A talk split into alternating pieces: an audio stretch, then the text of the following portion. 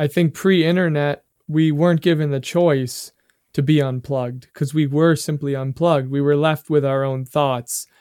And that developed you as a person. Nowadays, uh, you never have to get unplugged.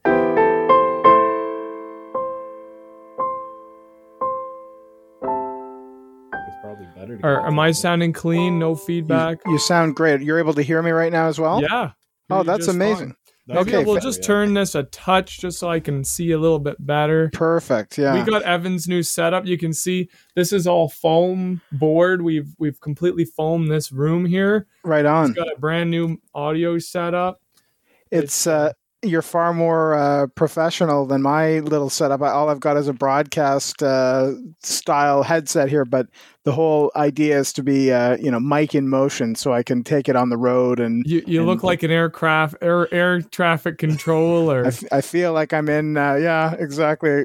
There, there could be a an analogy there. Well, you look great and you hear great. I didn't know if we should bother with the video. Uh, we're not going to record that, just the audio, but uh, I'm happy to see your face. Yeah, I know, and it makes for a better conversation, I think, when we can see each other's faces. I could hear your. Uh, so you've got your. Uh, just just announce uh, who it is that folks can hear. We're already rolling, so oh. ABR, as they say, always be recording.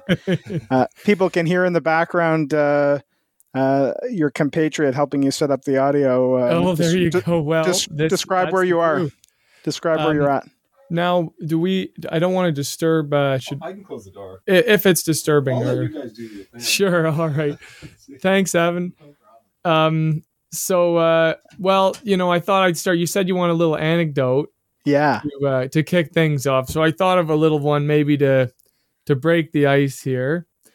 Um you know, I was thinking, you know, uh, being becoming a father soon, and thinking about all the wise uh, lessons that you know you're going to impart to, you know, your your newfound uh, son. Uh, I was thinking, uh, you know, about addictions and you know how they plague um, almost all of us in today's world, and um, I I thought, you know, what would be the the best advice that I could give to um, him, my son, and I I thought, you know, the best advice would be that uh, the best addiction is one that you never start.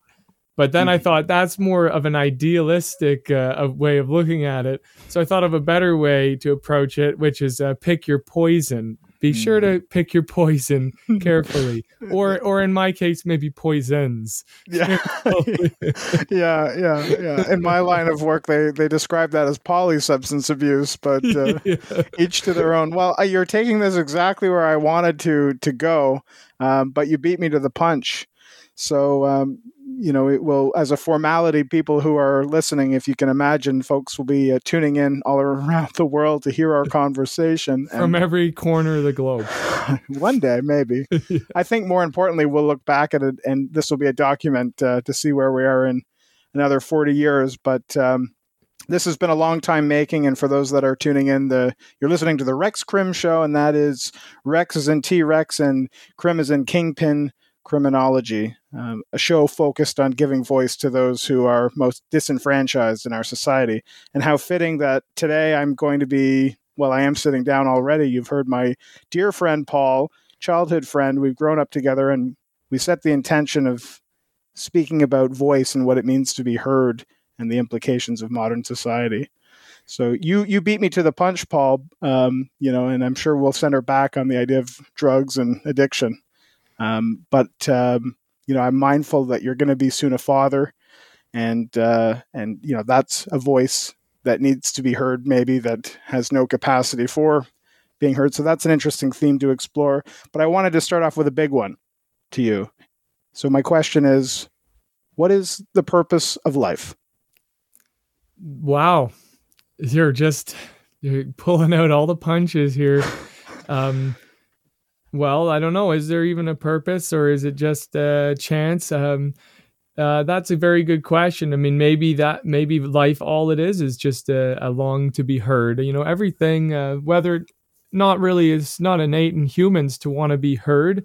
I mean, we all just don't go around eating and and uh, fucking you know there's more in between there that's that's going to be you know beyond that um uh, common with everything. You know, like we have a new puppy, and and you know, animals they need to be heard as well. They need their voice needs to be heard. That recognition is innate in everything. Uh, that longing to be heard. So. Um, maybe that's as simple as the purpose of life, just uh, as a reflection of uh, of its own existence and recognition mm-hmm. of being alive, uh, of existing. Maybe that's as simple as it is. I reflect back to uh, some years ago. I was living with my older brother, and uh, one of our roommates, a, a, friend of his, you know, we we smoked a joint together, and uh, we were philosophizing in the garage of all places and uh, I think that question had come up. You know, what is the purpose of life? And his answer was quite simple. And he said, "Fucking." You know, and, that, and, you know, it's uh, and I la- we laughed, and you know, maybe that's right or maybe that's not right, but it is poignant, and there is something to the idea of just. Um, you know, maybe wanting to be heard is something about just procreating and leaving a legacy in that way. But I think you and I are going to delve into something more interesting and you know along the lines of art and uh, what it means to be creative that's right and uh, and you know funnily enough the that act uh, finds itself very rarely in art uh, and why is that because i think art is a growth beyond that um, like tr- that is is funny because um, i was just thinking the other day you know about um, giving birth and uh, having a child and it is really the true uh, essence of immortality. If, as long as we can continue to propagate, we'll live forever. Mm-hmm. But you know, is is that really art? Is that beauty, or is that just that is life? I guess there that is the purpose. But I'd like to think we have a deeper purpose. Um, uh, and and you can see that when the people, the legacy that people have left. Um, is their voice uh, you know are the remnants we have of ancient culture is the voice that they had and uh, that's all that's left of them. You know, that that's that is the voice that they had that they passed through the ages. So, um, yeah. I wonder. Um, yesterday we were talking offline, and we set the intention of uh, connecting today and going online, and uh, you know, speaking about just you know this idea of having a voice and its implications. Um, do you think it's a matter of needing to be heard or wanting to be heard? I, I think that, that that recognition needs to happen because it almost validifies uh, your existence. Otherwise, you know, if nobody takes notice of you, you're going to do more and more things to be heard. You know, see see children that act up. The more that they're not paid attention to, the worse they're going to be. You really they need it needs to happen. I think just as a as a mental kind of um, stabling, you know, as a as uh, something that grounds the some you know your being you need to you need to be heard i think to have peace of mind mm-hmm. otherwise you what what proof is there that you even exist at all if if nothing is is giving you any kind of reflection mm-hmm. i mean maybe it's in, insensitive uh, to think that vast majority of people will just you know their plebs uh, uh, or what is the term i'm thinking of cloglobites or something like that. They're just uh, folks that are just going through the motions, supposedly doing the best they can with what they've got, and their mark on society will be minimal. You know, what's what what makes the difference between um, you know a, a simpleton and someone who you know really leaves that legacy or makes an impact on others. Well, that's a that's a good point too. But you know, it's funny. I read a quote recently uh, and it was saying, you know, when when when you look back at the great monuments of time, you know, the pyramids, whatever, the list is quite long. You always see the name of the pharaoh etched into it, but it was those people that you described that were the ones who actually made it. Mm-hmm. And you know what about that's their legacy. It's it's all the individuals who suffered who are go nameless, but um, so I think that that's one of the things that is different from our society today. And, you know, we all can pick apart the way that religion controlled the minds of uh, people for the last few eons. But um, really, the religion was a collective and it did amount to some amazing things. Uh, nowadays, without religion, without purpose, people are all just kind of scattered and I think without purpose, um, there is no collective voice anymore. So yeah, it does isolate people, Mhm. especially nowadays. You feel almost more insignificant because you're not part of a collective voice. I want to go even bigger than uh, you know. If you're talking about religion, I'm thinking you know we'll have to steer the the uh, conversation in the direction of trying to imagine what is God if it exists. Um, but maybe we'll circle back to that. I, I want to give some context. Uh, this is a long time making. You and I had made a first attempt at connecting, and it didn't uh, pan out.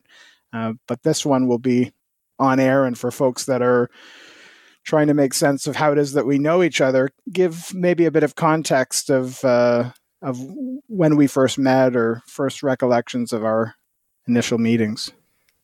Uh, well, I, I can go down that road again if you want to relive that uh, memory, or Be be generous. Be generous. yeah. Well, um, How long have we how, how long have we known each other? since um, grade? I believe it was halfway through grade five, So grade school. grade school. That's correct. Um, and me uh, me being the old soul that I was. yeah.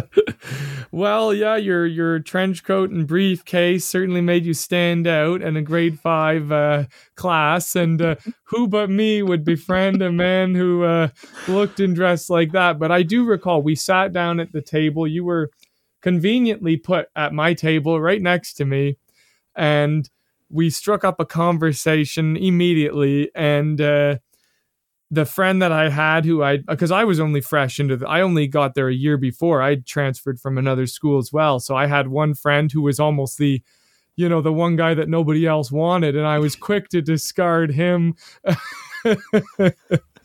to level up, so to speak. You thought this would be a more interesting subject for for filmmaking, which you always had a passion for.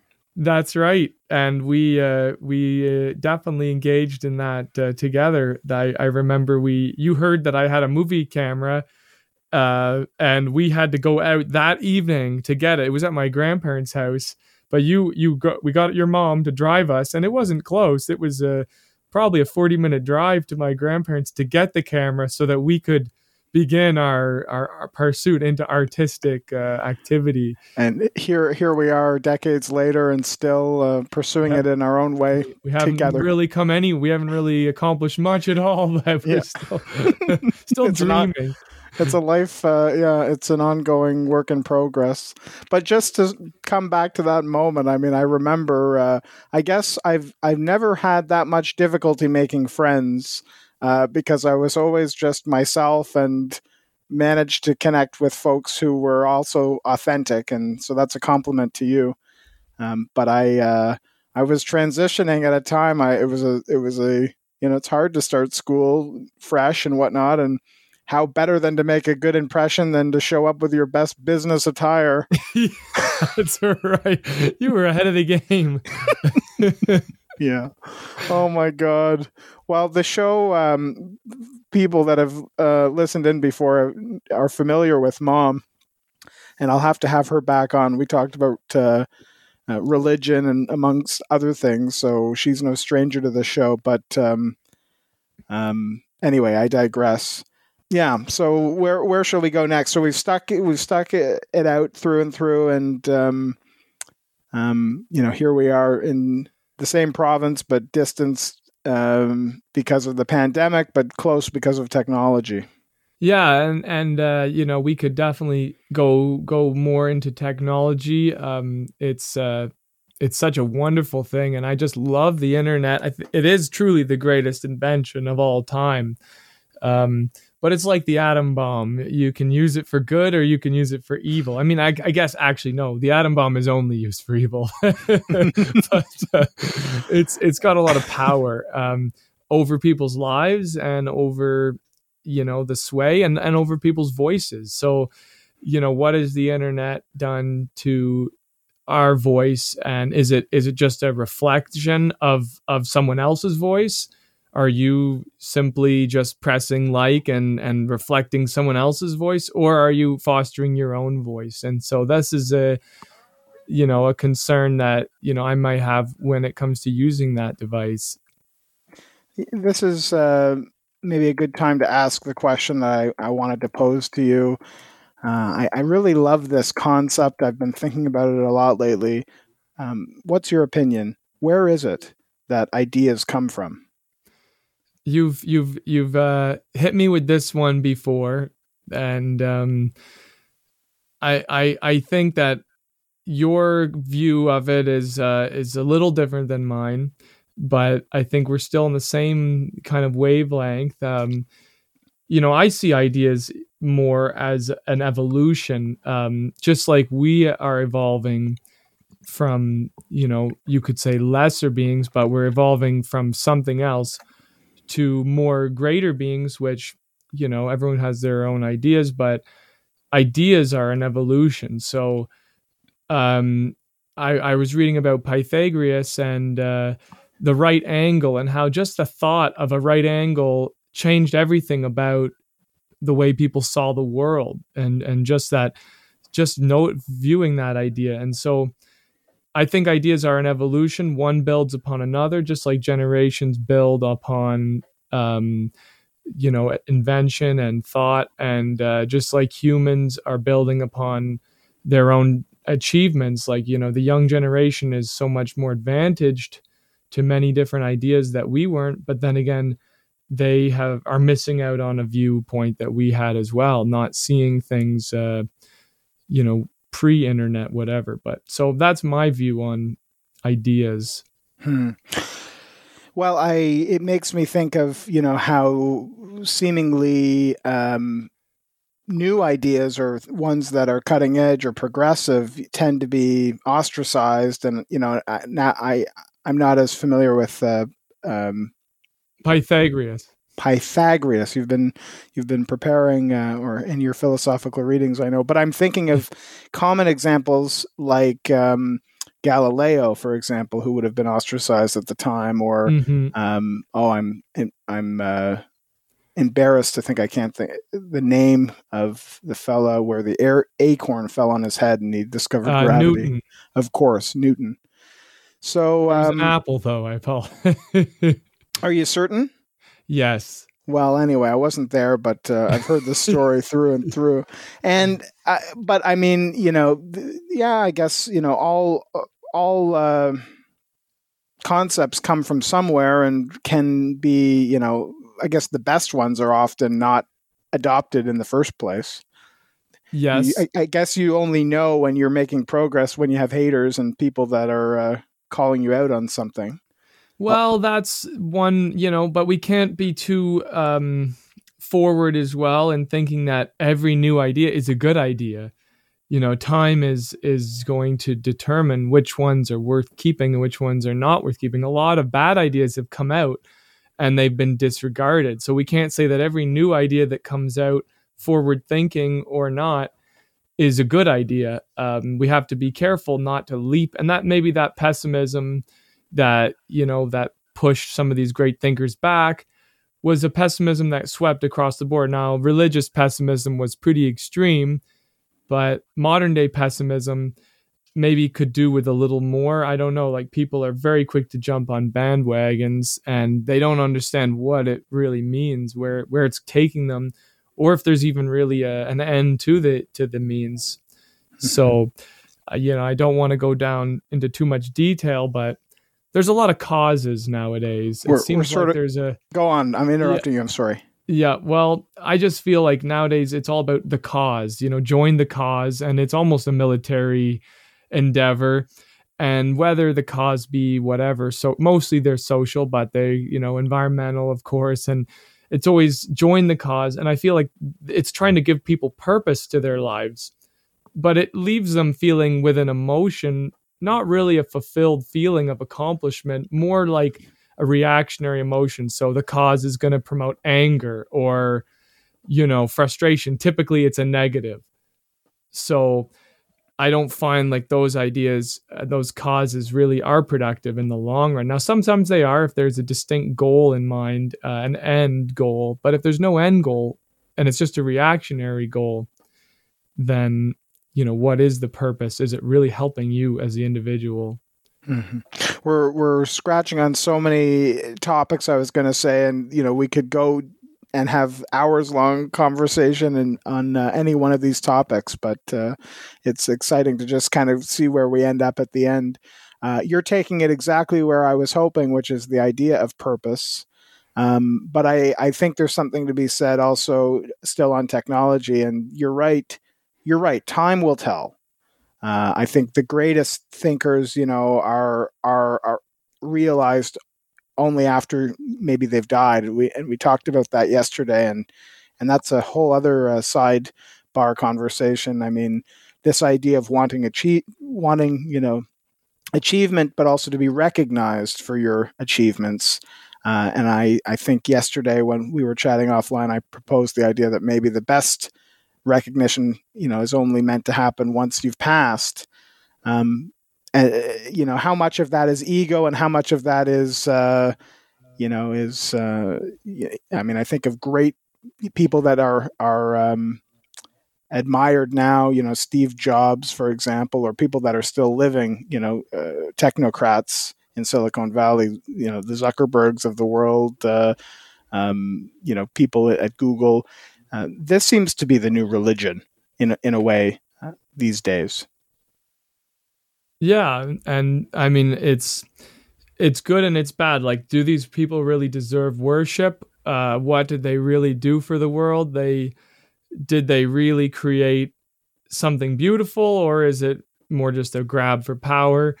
And also, you know, in the modern day, the instantaneous results. Um, so, you know, and this is one thing we touched on yesterday too where i was trying to describe my artistic or creative outlook which is that nowadays they say you know everything needs to be done instantaneous. You need to release content daily or if not you know by the minute. And you want to get those results instant. You want to feel that gratification instantly. But that cycle that that loop of uh you know receiving the gratification, releasing the content, it almost blinds you from the bigger picture. So in the olden days, and I'm saying olden days, basically pre internet, even in the television era, it took months or years to make a project. And even the greatest uh, artists or people would take years away from the public eye to make their project. It would be released, they'd receive their gratification. They wouldn't know until the day it was released how it was to be received by the public. They had time alone though to perfect their voice and craft their art. Nowadays, it's like you it's it's already been judged before it's even released and you've already now formed an opinion on what your audience feels so you're changing your art and your voice based on the reaction that happened uh, and so is it really your true voice or is it already the reflection of what you want people to hear so that's where i feel like mass media has kind of gone why mass media has gone and i don't maybe not everyone agrees. I feel like it's not even worth watching mass media for the most part. You got to pick very carefully um, content because it's all regurgitated. What is mass media in your mind? What do you what do you mean by that? Well anything that's controlling the market share. So hollywood netflix disney and even youtube now uh, large you know the large conglomerates that control what voices are heard. And they're picking the voice that's fairly family friendly and i'm not saying that everything needs to be uh, uncouth or whatever but it's just a re- it's just the voice that they feel is the narrative that needs to be heard. Um, and it's it's really silencing a lot of great artists or making great artists change their voice to try to be more in keeping with their you know their rules and whatever. Yeah, there's something to be said about uh, the problem of echo chambers here, and to tie it back to an earlier point of, you know, uh, wanting recognition while you're alive. Um, it seems as though the the attention span has become much shorter. Uh, and so people want attention, you know, for every tweet or every, you know, minute detail of their lives. Um, I mean, this this art this observation is kind of boring because people say it all the time, but it is really peculiar to think of the effect it has by how you you know the feedback loop that occurs by you conducting yourself, for example, as an artist, based on the amount of likes that you should achieve or how many positive comments. You know, you can't please everyone. So it, it creates this sort of monster that is corrupt. Uh, mm-hmm. I think that is that is the opposite of art, um, and it is you know you know closer to the idea of business or you know some uh, maladaptive example of um, productivity. Um, what is art, and uh, how does one achieve good art? Well, that is just like I think the voice is art. You know, your voice um, as an artist. Every person has a unique voice um, that is unique unto them. So everyone has a unique product to give to the world. Um, when they change it, they are changing who they are, but more so, it's the growth that the artist has that is the most beautiful process. So, uh, as you may know, we uh, we are into the Michael Jackson uh, series. We've created the animated Michael Jackson time traveler plug, and uh, and I'm using him as an example because I saw a video of on YouTube, uh, which actually went through and and showed his voice through the years, his literal voice in interviews from a child of like the age of six or seven to a grown man, and his voice got higher pitched and it changed, and it's like that growth. And as he was um, searching for his voice, that was the beauty and the art that he had to give to the world. So it was that process of searching and perfecting. He perfected his voice. So his voice was literal. But I mean, as an artist, there's so many different ways to have a voice, you know, visually or whatever. And mm-hmm. it's that perfection of art that comes only from an artist training and perfecting their skills. So you know decades of of perfection hard work that's what makes art. And it's a reflection of your voice whatever that is whatever some people build some people draw some people sing um, some people's art is in a business art. It still is in perfection you know their business can be art too. Uh, everything can be art. Um, it's not just uh, something pretty to look at. It's a it's a perfection of the voice I wanted to later ask, but now seems a good time to sort of unfold the difference between objectivity and subjectivity and context of art. Can you give a bit of context uh, when you say Michael Jackson time traveler? I know you might be uh, reluctant from our conversation offline to sort of. Um, you know, sh- necessarily share links or whatever, but people that are listening that might be curious, give a bit of context, like what is this uh, thing that you're producing, and if people want to check it out, where can they find it?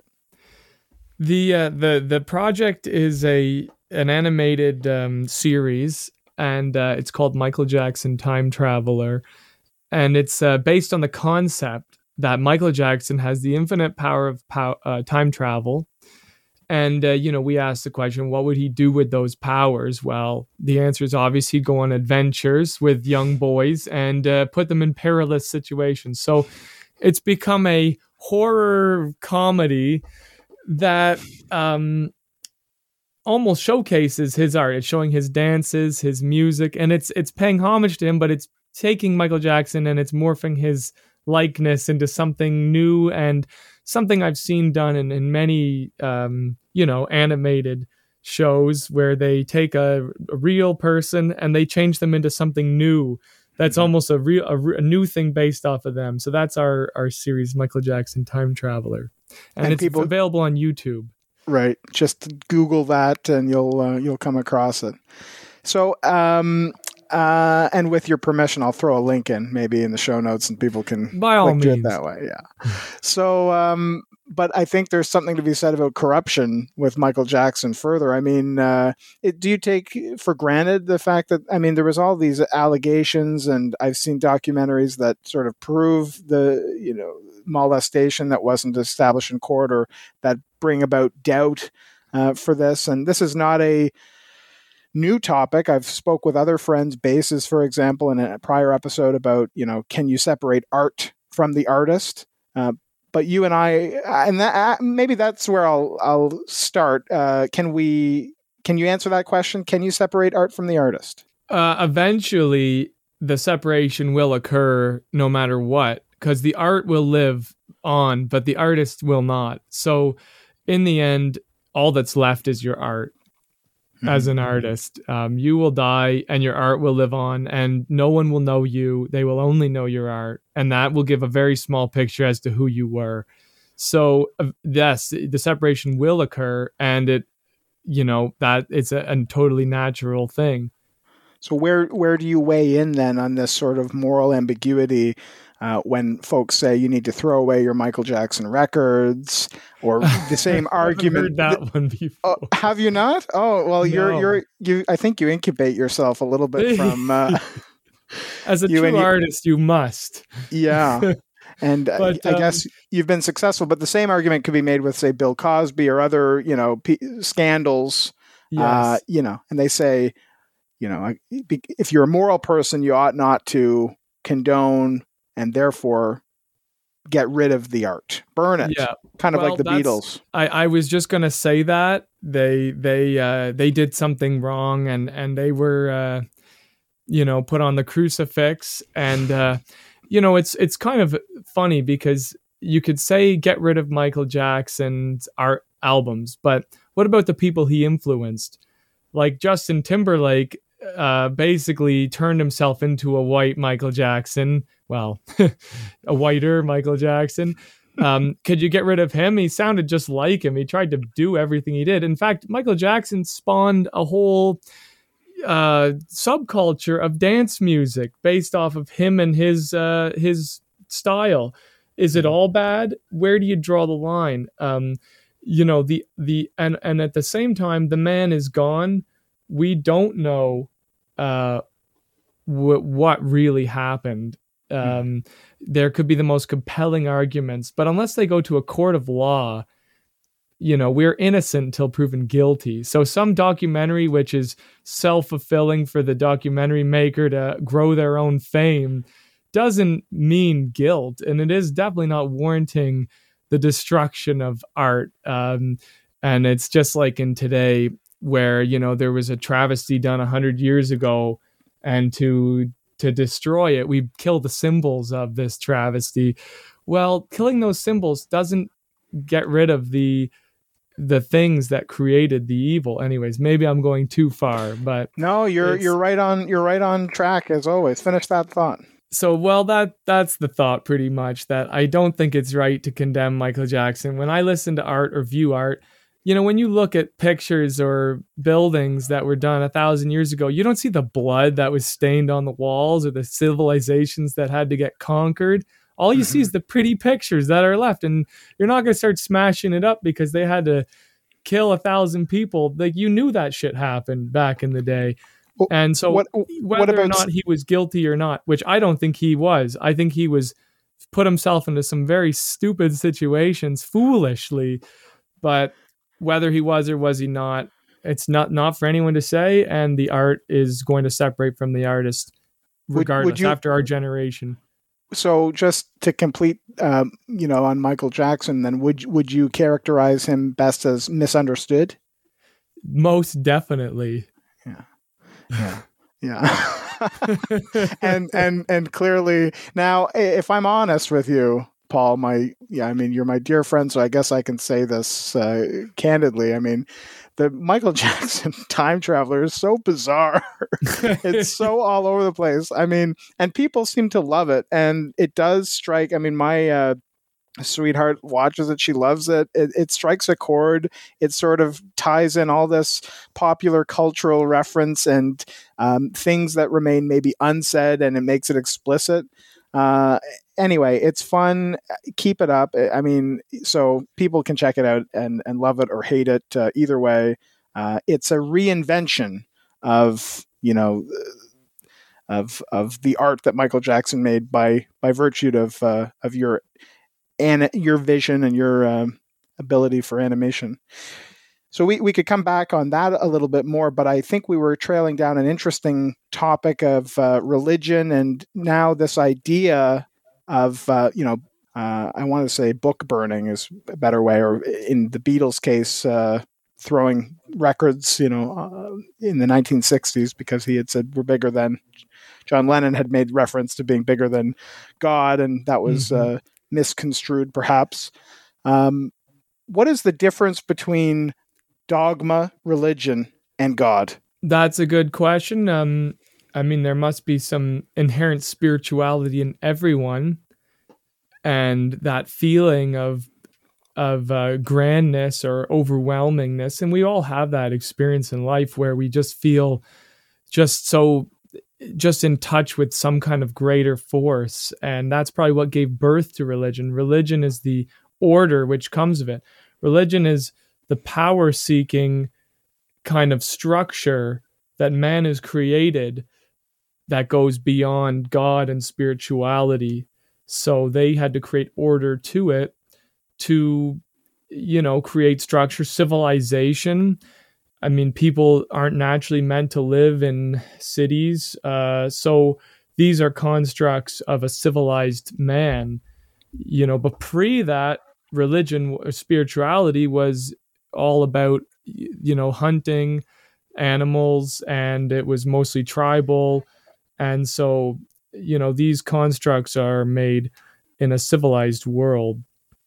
I'm I'm not going to let you off the hook that easily. You you, you can't you can't uh, you can't package it up so neatly, so succinctly. Uh, those are those are big concepts. I mean, I think um, I, I, think it's interesting to graduate religion, you know, to to and understand that it moves through a hierarchy. You know, it starts as a cult and then becomes a sect and then becomes a, a religion.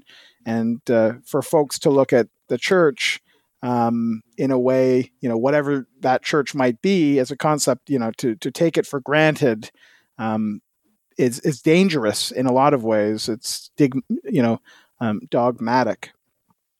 I was um, so we'll we'll we'll we'll hold God to the side for one second. Maybe we won't be able to answer that question in this episode.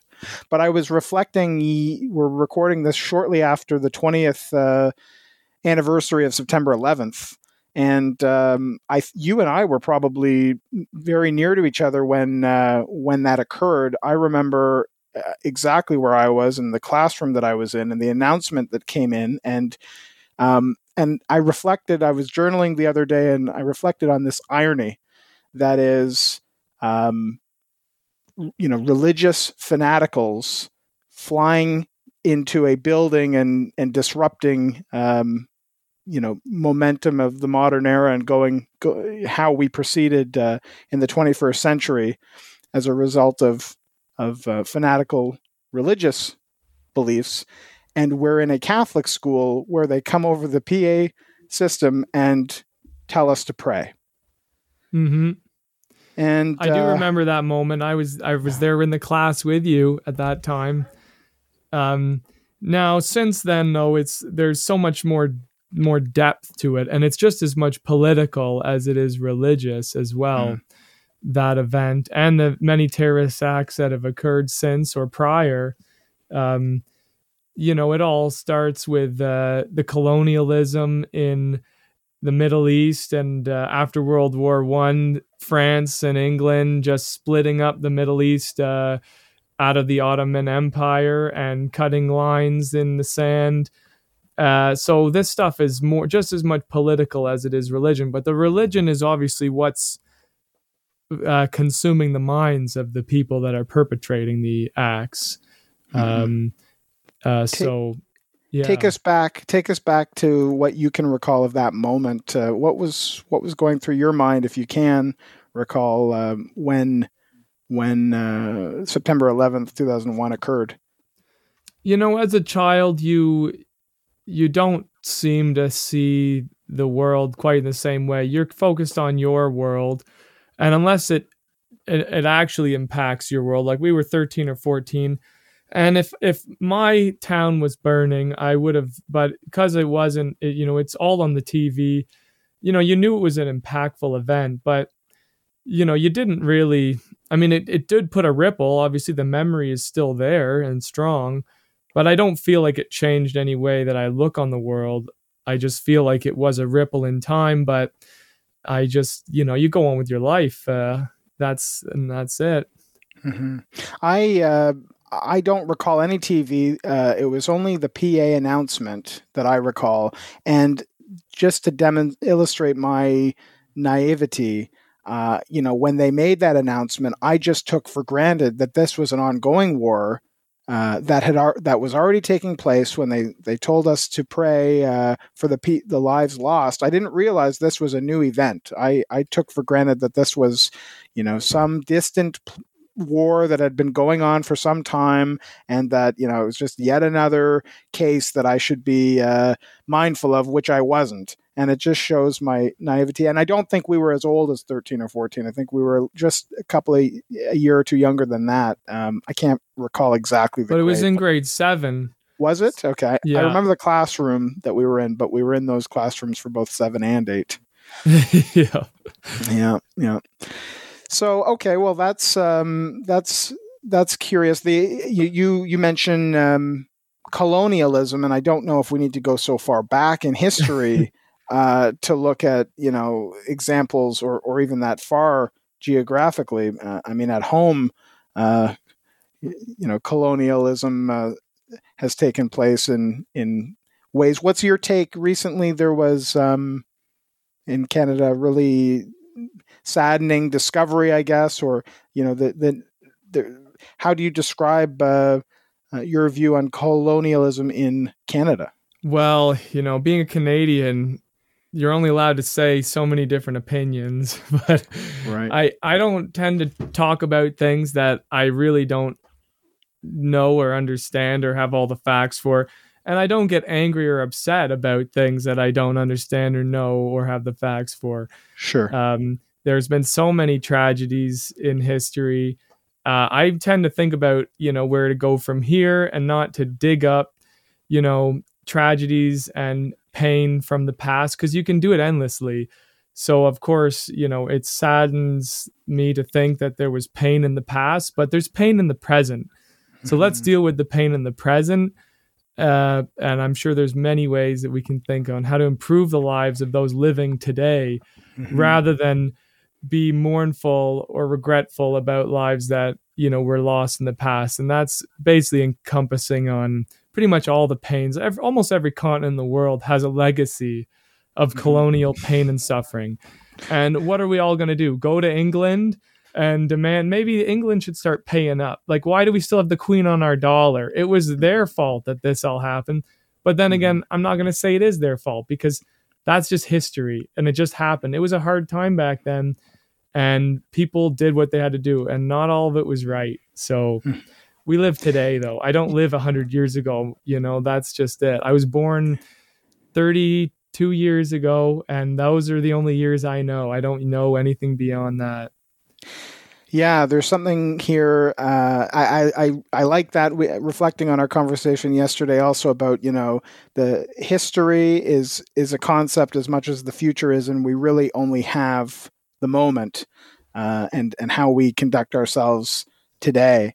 Um, yeah, that's so. Maybe it is. Maybe you are wiser to reflect on historical examples because the facts are sort of better established. Um, rather than commenting or jumping on the bandwagon, so to speak, on on uh, events that are happening currently. I just want to observe, though, that uh, and maybe this is another irony that you know you sidestepped that question pretty well. You didn't. You you answered it in a way. Um, that you know that yeah, well you didn't answer it and, and that was well done and I, I, i'm sort of reflecting on this irony that you know the the politicians of the day uh, always seem to be the ones who want to be there, and the people that ought to be there are the ones that don't want to be there.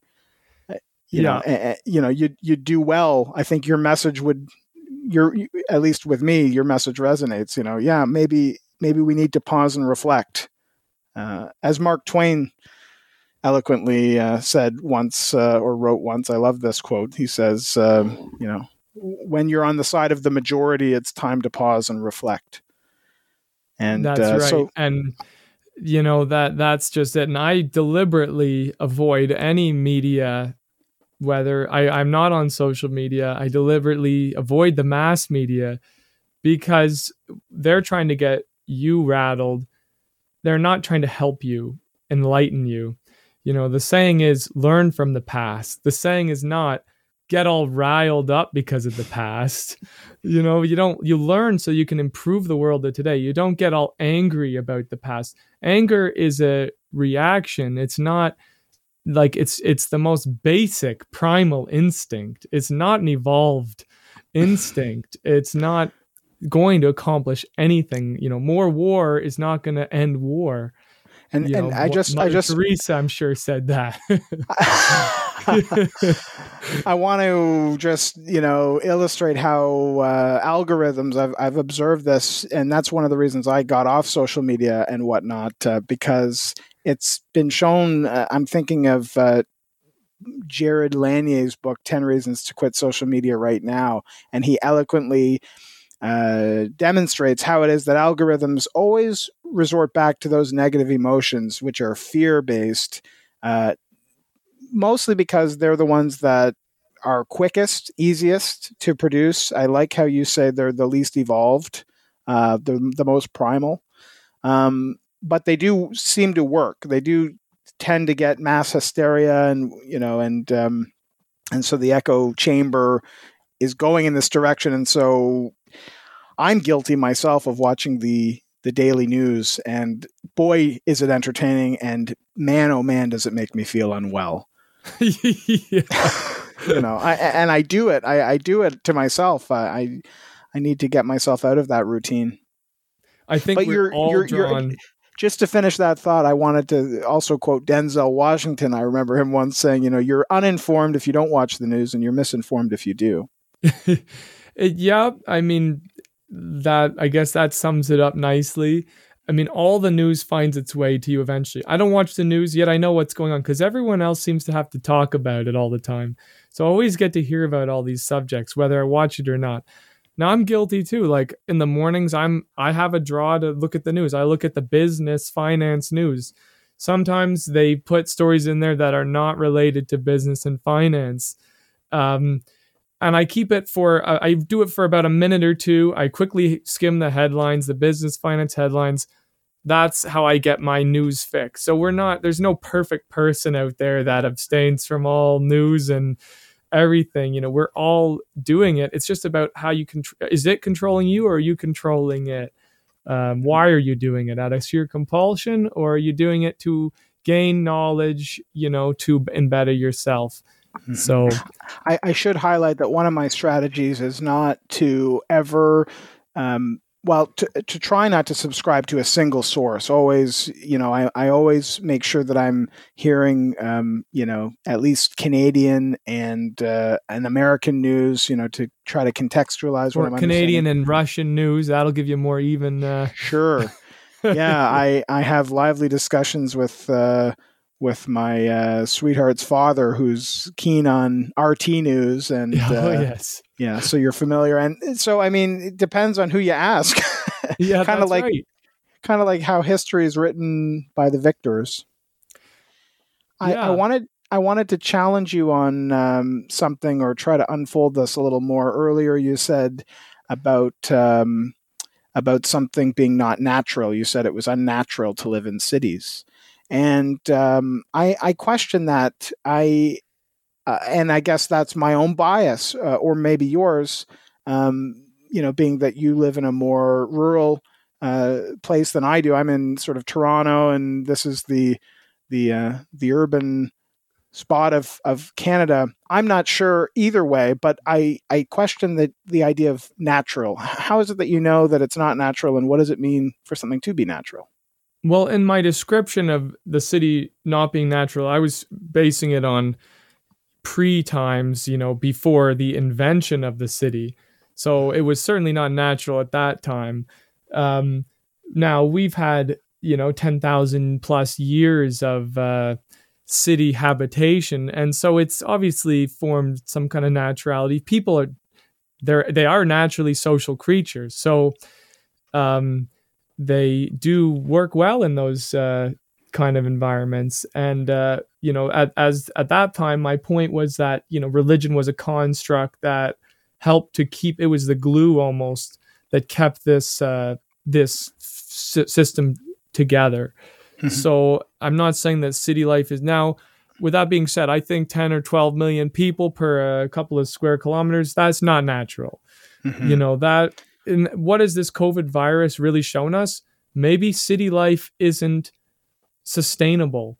You know, we can drive all the green cars we want, but if a virus gets into a big city, it's going to wipe it out. And maybe COVID is just a warning sign of what really could happen. You know, it could hit. And it's just, if you're living in a city, that is just one of the risks you run, uh, especially in these ridiculously overpopulated urban centers. And Toronto's not even one of them. no, There's some on not. this earth that are just out of this world. People living in shoeboxes. Is that the way man was meant to live or woman? You know, it's not right. But Yeah. anyways, that's easy for a rural person to say. yeah, that's convenient. That's convenient. Eh, well, I challenge my own uh, perspective. I always had a desire to be in the city, and I find it now. Uh, you know, I find myself wondering eh, to to draw on that same quote when when on the side of the majority. Um, you know, in the city, everyone's fleeing now since the pandemic, and it's created more opportunity, obviously, to for for people to get more affordable housing, et cetera. Uh, although, in a, you know, personally, I have this desire now to be more in touch with nature, and and I, it resonates with me what you uh, say about you know natural living being you know of the earth, closer to the earth, with less mediated means of experiencing. Um, you know the world, uh, doing it firsthand, getting your hands dirty, and so um, you know, and, and obviously technology has uh, has allowed for that. Um, so maybe you know, uh, being you know, I, I do wonder if cities were a product of the industrial revolution. Surely they were, and if you know, rather than to say natural or unnatural, they're just a, a, an evolved part of the civilization which is now dispersing as a result of technology. You know, I think the city. I, I agree. I think it might be coming to coming to an end, and maybe we'll find a way with via the Internet of Things, for example, to live. Um, I, I, maybe I'm being you, you. Maybe I'm describing some utopia, but there are some. Yeah, there's some parallels to draw about population density, the virus, uh, information. I mean, these are all germane topics. Now I'm rambling. what about conducting? You know, I guess at, at a certain level, you have a choice in how you want to conduct your own life. But uh, in terms of civilization, there's also decisions to be made in how you vote, for example. And we have an upcoming election uh, for someone that that is cognizant of how you keep yourself informed. Um, where do you see yourself with this? Uh, what they what do they call it? A snap election happening suddenly in Canada. Yes. Uh, and and dare I ask where you think you'll weigh in on uh, on ballot day, or will you sidestep that question too, and understandably so? well, I'll I'll uh, I'll let it just flow, and we'll see what happens. Um, well, firstly, I think it's a big waste of money, but you know, I guess uh, having the right ruling party is, uh, I guess, good in a democracy. So I don't really see the whole point in it all because it costs how many millions of dollars, and they've already blown so much money in the last couple of years. So I don't think it's very frugal of them to just throw elections out willy nilly, but it's here now, so you have to bear with it. You know, at first, there's the thought that anyone but the guy you hate is the right choice. Uh, so that was the mentality that I had, and I think some people have it. You know, anyone but the one you don't like, and obviously in this case, it's the one in power. Anyone but the one you don't like is, or the one who stands the next best chance, is the one you vote for. So basically, you may not like the next best one, but you're better them than the one you don't like because they have power. But my view has evolved from that, and now I'm starting to think, you know what, better to vote for the one that you do like, even if they have no chance, than the one just to to spite the one you don't like. So that's where I'm standing now. And uh, you know, my view before prior was even prior to this was that you know Slavoj Zizek, he's a modern day philosopher, everybody loves him. Um, he uh, he said that uh, you know the best thing to do to protest your current regime is to not vote at all because if no one voted, it would mean that none of the candidates had any power over you.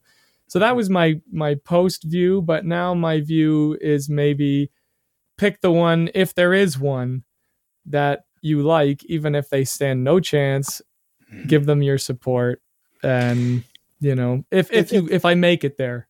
Yeah. It's such a it, it's such a what do you mean if you make it? You think uh, you might not even uh, show up on day. You'll have other other things There- in your agenda. I'm not going to completely rule out that my personal life might be more important than uh, than that, you know, because I hold my daily events higher than I do of the political abstract. Because yeah, to the be abstract honest, they don't care about me, so why should I care about them? And Hmm. I know other people would say, well, you didn't have a voice, you don't deserve one, this, that, the other thing. But you know what? No one cares one bit about my life. They don't do anything for me. Only I work for me. So if I'm taking a day off for someone else, what am I getting out of it? Well, maybe I will. I probably will find the time, but I'm just saying I'm not committing. sure sure you reserve the right you know right. i i i um I mean, I'm trying to decipher uh, which color you'll you'll opt for on the ballot uh, based on your responses, and I thought I knew, but now I now I'm uh, even more uncertain. I um well, do you mind fielding that question? I I love when uh, my interviewees pose questions to me. I love that. Uh, to, to be honest, I think I'm. I think I've sort of decided, and uh, just as the last election, I'll probably go the same uh, this election. oh wow, that answer was even more ambiguous than mine. No, it's it's just become so abundantly clear to me the need for sustainability, and uh, while I'm not as informed as I ought to be, many of the policies seem so much alike, and um, and I have a a personal policy for going for the underdog in theme with this uh, show, the Rex Crim Show, giving voice to those who are most disenfranchised and and unheard, and so I'll uh, likely vote again party this year. Well, it's better to have a whole bunch of parties all with little power than one party with a lot of power, especially now with these times we're living in. We don't want to give too much power to any one party, whether whichever one that is, because to be honest, they're all corrupt.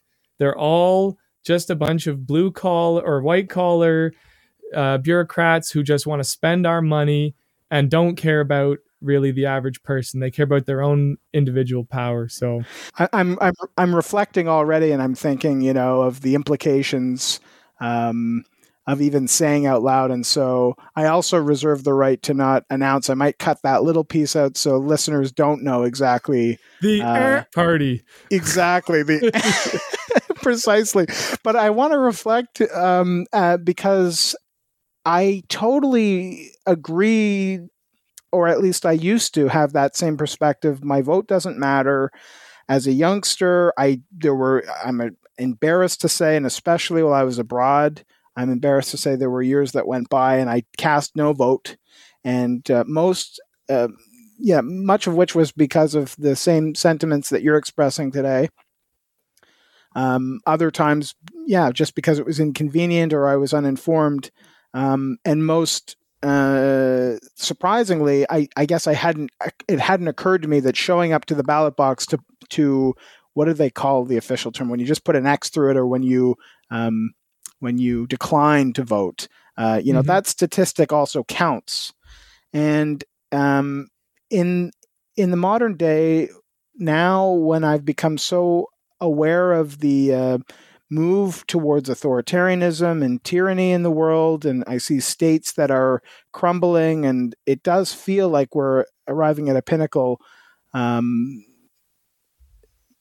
and I don't know what that is, uh, but uh, but I, I guess the the small modicum of responsibility that I have, and, and how privileged I am to live to have just been born in in a world where I have some say. I mean, uh, uh, I think the least I could do is show up and and at least decline to vote and and let the the government know rather than just be a no show. Um, but that's that's my perspective more more recently. Yeah, growing up, growing up a little bit. Not to say yours is any less informed, but that's that's my that's my take. Well, you know, you could also ask uh, who was the ruler back when, you know, Michelangelo was making his David. You know, who ruled the Italy back then? Nobody Yeah. cares nowadays who ruled the country when the great art was made. So, you know, that's from a per- and I I know I try to talk myself up as some amazing artist, but you know, really in the long run, nobody remembers these rulers unless they literally take over half the planet, which, you know, very few manage to do. well, we might be on the precipice of this with uh, technology um, and and you know the direction that data, these sort of data informed decisions and the collection of data is going. But I believe to answer your question with um, Michelangelo, it must have been the church. yeah. Well, pretty much. Uh, yeah, pretty much. I, I think there's um, you know something further to be said about um, you know drawing on technology again. Uh, I was going to ask you about cryptocurrency and uh, and specifically blockchain technology. You know, it seems going to the v- ballot box and um, you know it, even just marking pen on paper these days is seems to be obsolete already. Uh, we're heading towards um, it feels at least like we're on a on on the brink or some catalyst of change and it's happening slowly but surely um, do you have an opinion on blockchain uh, cryptocurrency specifically Well, it's uh it's a new thing and uh yeah, I um like I think for a lot of people who have disposable income who don't know what to invest in because, you know, to get in the real estate game costs a lot just to even hop in the, the market. Um and I think that was the big question when COVID started. A lot of people couldn't travel, couldn't do this, couldn't do that, and they had a lot of disposable income. So the question was, where do I put my money? And I think these uh, blockchain technologies uh, ended up being the choice for a lot of people, uh, especially with the internet discourse. They thought that it would be a good way to make some more money, and a lot of them were very successful. And I think just that that thought of doing that was what made it so successful. It was a self fulfilling thing. People saw it as a good way to make money. A lot of them made money, so they continued to make more and invest more in it. So it's uh, it's too early to say right now. You know what the long term will be in this. I myself prefer more stable investments, more, uh, but I'm fortunate enough to be able to enter into these investments, uh, such as real estate and real things that I can, you know, bricks and mortar have always been a good investment. Maybe they don't have the crazy growth of a blockchain, but there's more of a sta- stability. I mean, if you look back, there's been market crashes of all kinds, of all different things. And uh, one internet bug or one solar flare could wipe out the whole system. So, you know, there is definitely vulnerability in that. In that, you just can't ignore it. But um, who knows? Maybe the internet will pose the answer to the you know modern day currency problems. But at the same time, a thousand different currencies seem seem a little much. Like every country's got their own money, and now there's a million other monies out there. It's like, you know, it it get get you begs the question: which one do I trust? Yeah, well, there's the big ones, but what about all these other ones? It's it seems a little mind boggling. So I just prefer. I don't even trust the bank, so I'm not trusting, you know, someone or something that I have no control over and don't know what it really is truly. So that's my view on it. But I mean, if people have made money through it, then good for them. And mm-hmm. but I think you know the chance is there to lose everything. put uh, cryptocurrency aside and, and divorce it, you know, with the the um, the technology of uh, cryptographics and and the idea of blockchain technology in itself. Are you are you aware of like do you have an understanding of blockchain and and the basis? Not that I'm some expert, but I have some sense of the implications that this technology uh, uh, might be useful for in future. Um, is it is for, it more into encryption? For well, encryption is is the the one side of cryptographics uh, which interests me, and that's only new since I think the 1950s. You know the the the uh, the work that's being done there. Uh, but specifically with blockchain technology, just this idea of being able to maintain a, a ledger that is um, dispersed and decentralized across the world, basically via anyone who has the computing power to do it, and thereby, mm-hmm.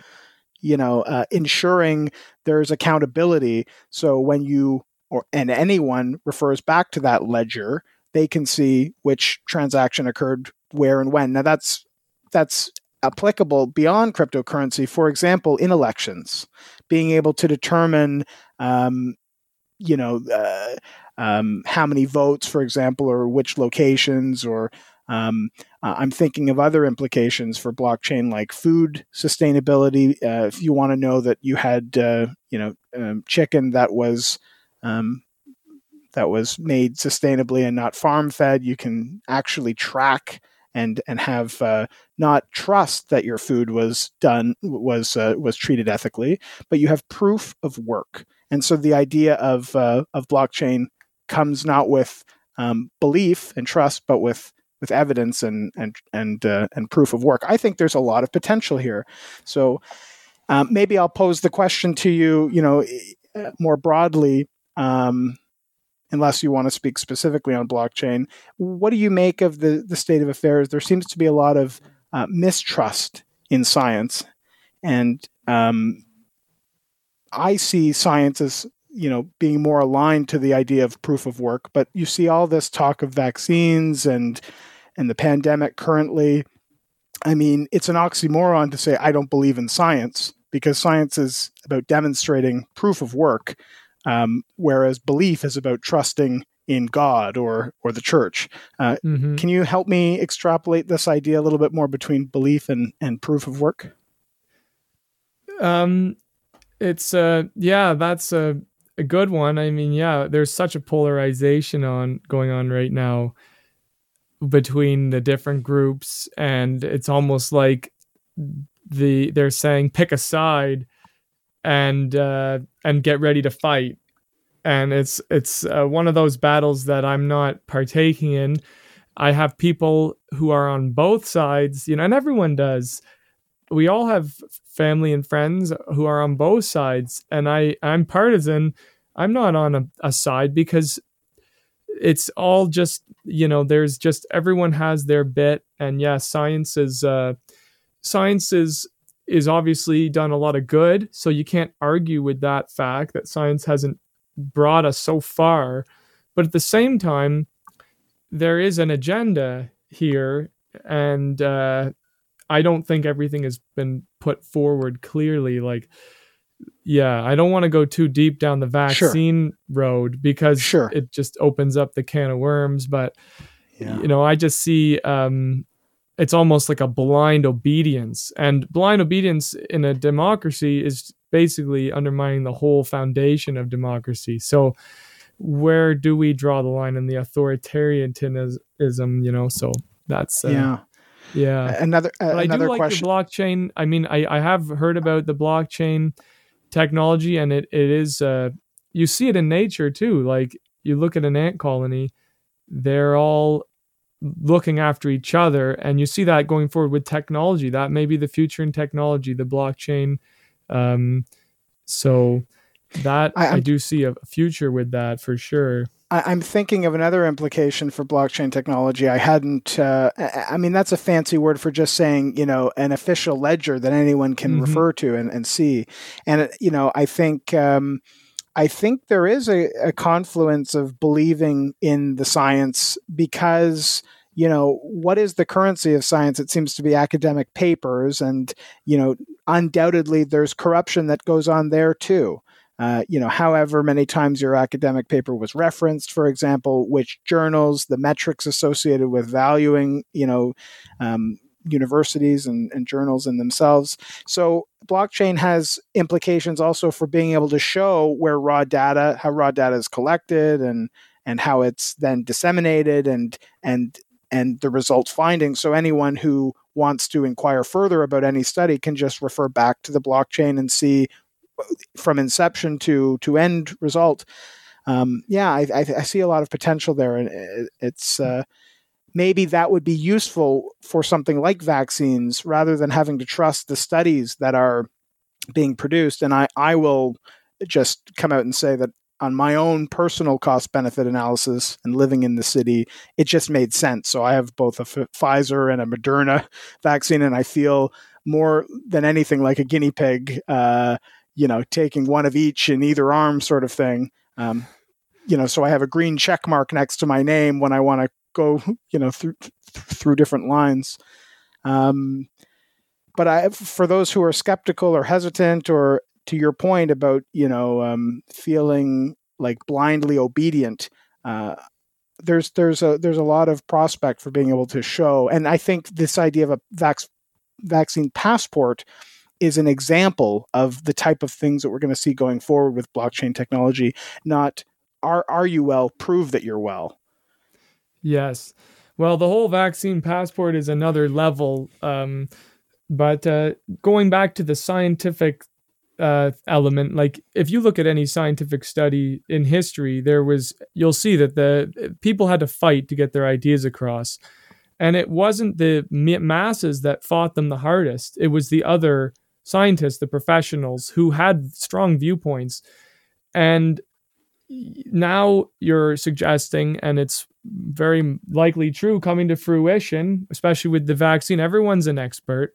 everyone's done their research, and everyone's fighting, you know, and it's it's it's like now it's just not the experts. And and you know, we I, I was under the impression before that the expert way of doing things was flawed because you had these experts who had gone through their PhDs, they had these strong biases but now I'm seeing uh, everyone as an expert. I'm realizing, wow, that way is actually wasn't that bad.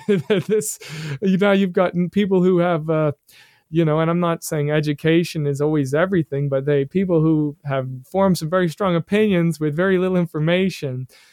So, yeah, but back to the vaccine passport, um, it does concern me a tiny bit um, for the government to say that you all need to take this it's for your own good.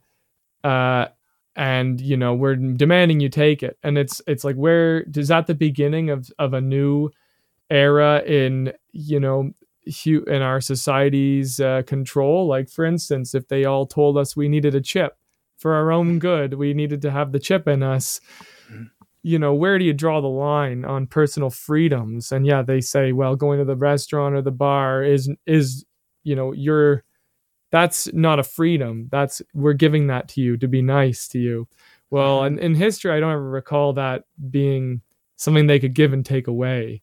But now mm-hmm. all of a sudden it is you know now all of a sudden going to a restaurant or a bar or any public establishment is a free is a, is a right that they give you not a freedom mm-hmm. i don't recall that being something in history but you know that's a good example of the sort of precipice that i uh, was alluding to earlier i feel like we're on the brink of this change and that's a that's a perfect example um, where where that change is happening uh, although I take your point. It does seem like you're being directed to have the vaccine, although the official stance is um, is is not that they're requiring you to, but they're encouraging you to, and they're incentivizing you to do it by creating um, allowances for those who do it, and and it this becoming the basis of some significant discrimination.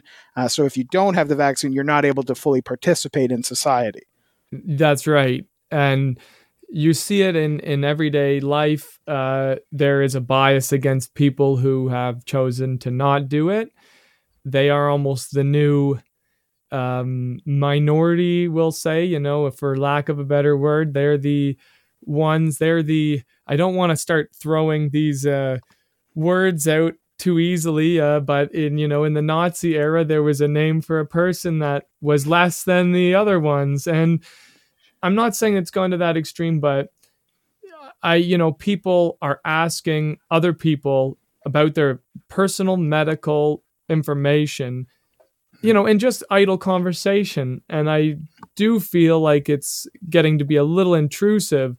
Um, you know you shouldn't be asking people their personal me- medical information on any subject and that's just something that i think we've all hold we've all held dear so and here, here I am broadcasting it for anyone who's interested in knowing, uh, you know, the, the, the, type. You know, it's it's a curious time um, to be alive. I I I want to interrogate you a little further on this idea and maybe draw back to your uh, your stance on the elections. Um, you know, the, we enjoy these freedoms. Uh, you know, there is. Uh, um, a lot of conversation, especially in the states, where you know it's it's your right, you're entitled to these certain rights. But um, I find lacking in the conversation is the is the counterpart to having rights and freedoms, which is responsibility. So, in the case of enjoying, you know, the privilege of democracy, you have a, a responsibility to vote. In order to be part of civilization, which is kind of your not necessarily your choice, or certainly in a in a city it is, but assuming the social contract, you know, being in a civilization comes with certain responsibilities. Where do you make room for, um, or or how do you differentiate the difference between rights and responsibilities? That's a good question. Um, it's it's so hard to define it in like I, I from being in a smaller rural community there's a certain responsibility to you know uphold the community and these are the the old time whatever fundamentals that you know everyone looked after one another and it was a, a and a more balanced system. Now that's where i live here but that's in this idyllic little rural town. In the big city you're not looking after your neighbors. It's a rat race. Everyone's in it for themselves. Um, rights and responsibilities. I mean, there's some basic human responsibilities. You're not supposed to turn away from someone else in need, but you do it every day. People are on the street begging for money. It's not your responsibility to go and bring them in and give them a shower. You know, you you we are all in it for ourselves. We're all in it for the but, you know, where do you draw the line uh, to to help and to hurt or whatever? I mean, you should never be hurting, but um you know you're but right. some some some could say i'm hurting you know by by using my voice and giving a, an avenue to uh, to you know con- ex convicts or people in that in, are involved with the justice system or pedophiles or whatever the case may be um, you know i'm i'm uh, that's my way of giving back uh, my small little part and so i see that as you know part of my responsibility since i have a voice um, uh, I guess in your case, uh, you know, you're committed to art and and finding a way to create meaning. And I'm going to hopefully we're going to tie this conversation back to the idea of meaning and purpose. But um, but I'm still you know wondering uh, if it's your right to not be vaccinated, then then where does the responsibility come in? It's yeah. I mean, it's a tricky one too. Uh, you just like yeah, if you make someone else sick through your through your actions, then should you be held responsible? Well, in the past, that was never even no one would even suggest something like that for mm-hmm. any illness.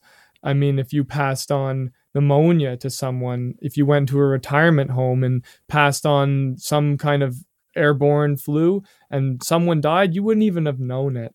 And of course, no one would ever criticize you for that action. Now that it's been thrust into the spotlight, um, people want blood. They want to see almost justice served. And I think it's also because of anger due to the change in their lifestyle. Everyone wants to go back to normal and you'll see me doing the, yeah, the air quotes yeah, for anyone right. who's but still listening to this conversation if, if you're Paul. still here but um, so they want that justice because they're saying you're the one now holding us back from getting back to where you know we want to be that place may never come again uh, things may now have changed forever and you may never go back. Uh, I think vaccine passports are something to get used to. Uh, if you want to travel, it's not going away. It's going to be here forever. Um, and you know, it's it's sad in a way, but I think it's just one more thing putting the developing nations at disadvantage because we, as the developed nation, we can have easier access to the vaccines, perhaps better vaccines. Um, I know that there's a few others out there, like the Russian Sputnik uh, vaccine, which I don't know anything. I don't trust our vaccine, so I'm not going to trust theirs. But it's it's uh, it's devious, and I do feel like this whole thing. There has been there's undertones of uh, of some greater plot, and uh, I'm not going into conspiracy theory territory, but I do feel like there's um, more to it you know you always mm-hmm. you'll learn the truth will be uncovered in time and uh, uh, these poor nations have become so much more disadvantaged they lack the rights basically if you have money you can keep it if you don't you're never getting it and the green energy is lovely for us who live in the western world who can afford nice electric cars if you live in the developing world oil was the only way that your nation was going to get prosperous. And it's basically a big fuck you to any developing nation.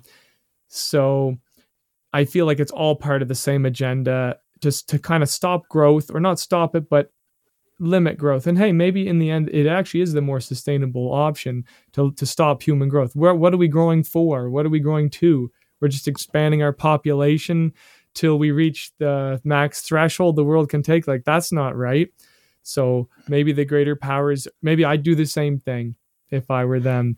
So, uh, you know, it's not right or wrong. It just is. Yeah.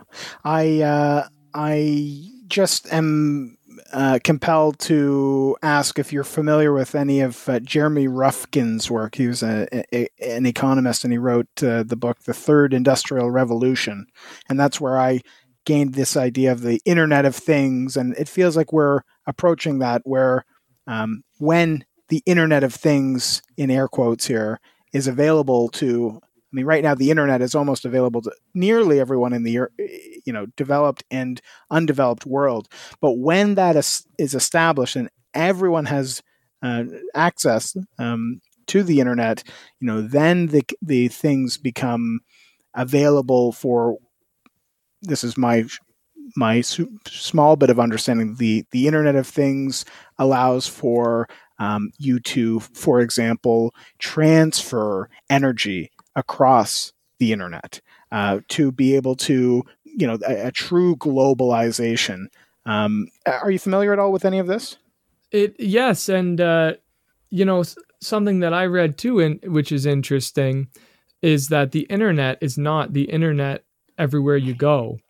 Hmm. You could go to China and it's uh, not the internet that you have. You could go to, so when the internet does come to these developing nations, it's not the same internet that you or I will get. And it won't necessarily link all of us up together in a perfect utopian world.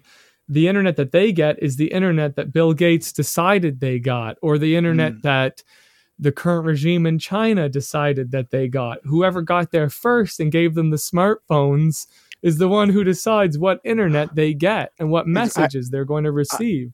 I, I understand. So yes, I do see that the, there's the possibility of connection and everyone living happily off together. Or I mean, maybe I'm being exaggeration to there, but um, I, uh, it's a tricky one uh, for sure. The internet isn't the solution to all of our problems. no, no, no, it's not. Uh, and I, uh, I, uh, take your point. I, I've read of smartphones being issued for free, um, where whereby the internet available on them is Facebook. Yeah. You know, and so earlier to your your reference of um, conspiracy or conspiratorial, you know, I've I've been thinking there was a really interesting documentary, any any documentary of which, uh, as you'd mentioned earlier, should be taken w- with a grain of salt because it's a document that is created and has a purpose and serves certain purposes over others. Um, but anyway, this one happened to be on HBO, and it was all about QAnon. Um, and I think I was maybe hung over that day, and I couldn't watch it anymore because it was making me feel so unwell, even more unwell than than the news causes me every night. Uh, but I'm going to pick it up because it was fa- very interesting. Um, if if you're familiar, are you have you heard of the term QAnon? Do you know that in the states? I I do not. Okay, it's uh, well, it's a good example of a conspiracy. Q being Q level um, government, uh, um, you know, top secret. Um, da da da da da. I'm not that well informed, but uh, Q is this anonymous person on the internet who's dropping details, and it's created a following that's led to um, people are claiming it's led to such things as the the Capitol um, siege in January in the U.S. and it's leading to a lot of discord. Um, my point that I'm just trying to illustrate this idea of conspiracy. Uh, I I think it, it you know well let, let me pose this where where do you see conspiracy thinking as as becoming um, more prevalent today, or is this just a, a, constant that's always been the case over time? Well, the internet has uh, what was bad before COVID with it when it came to conspiracy, and yeah. COVID just made it all that much more worse. So, I I think that the word is thrown around so freely, and it's mm-hmm. almost used uh, to discredit people maybe with actual points of view that are worth listening to. You can throw the word conspiracy theory at anything you don't like. The mass media does it all the time. Now, with that being said, there are a lot of them out there, so it's hard to find the where the truth lies. It's it's hard. Uh, I like that where the truth lies. Um, you know, um, some would have you say, you know, my truth. These days, they they talk about post truth. Uh, which is oh, you know I, I, I don't know i live in a pretty subjective world and i love nuance um, but there has to be at a certain point you know things that are, we agree on i mean there needs to be some basis of reality you know so mm-hmm. truth seems like a good a good measure for that whatever what you can is. see hear and feel typically is a good place to start for the truth. Uh, sure. Uh, everything else, uh, I would put in a maybe category.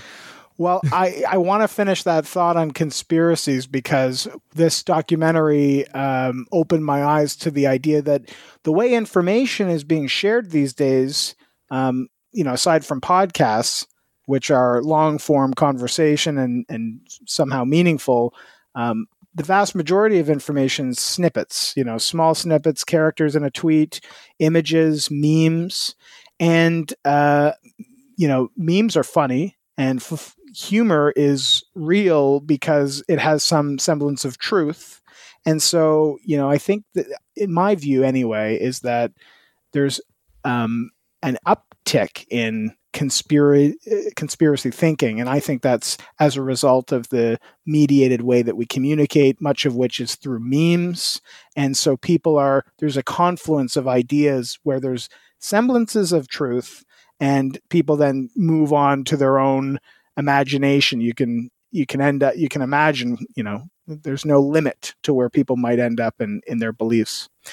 Um, i I want to f- pick up to where something you said earlier on, um, you know, it's this polarization. It seems like you're either or these days, and uh, you and I find us having a a nuanced conversation, and I I think there's it's becoming a dying thing these days to to find nuance. Um, I want to ask you uh, to uh, just to, to finish on the topic of vaccines before we move on and maybe uh, conclude for another episode. Um, what would it take? You know, you said I, I, I currently don't trust the vaccines, and earlier we talked about trust and belief versus science and proof of work. What would it take for you to trust or to believe in something like a vaccine? That is an excellent question and that is would be the answer. Uh, the answer that I would give to that would be the same answer I would give if you were to ask me, what would it take you to trust anything? And I think the answer is time. Mm-hmm. You're gonna you're gonna trust things the more you get to know them. Um, those that maybe are more reluctant will see the results of the vaccine over a longer period of time and say, okay, I see that there is no long term effects. I'm beginning to trust this now. And that's the hmm. thing. It's we all have our process and and there's so many vaccines out there from a medical perspective and everyone's taking them and all of a sudden now there's this one And the more they try to ram it in you, the more people will resist. It's a natural thing.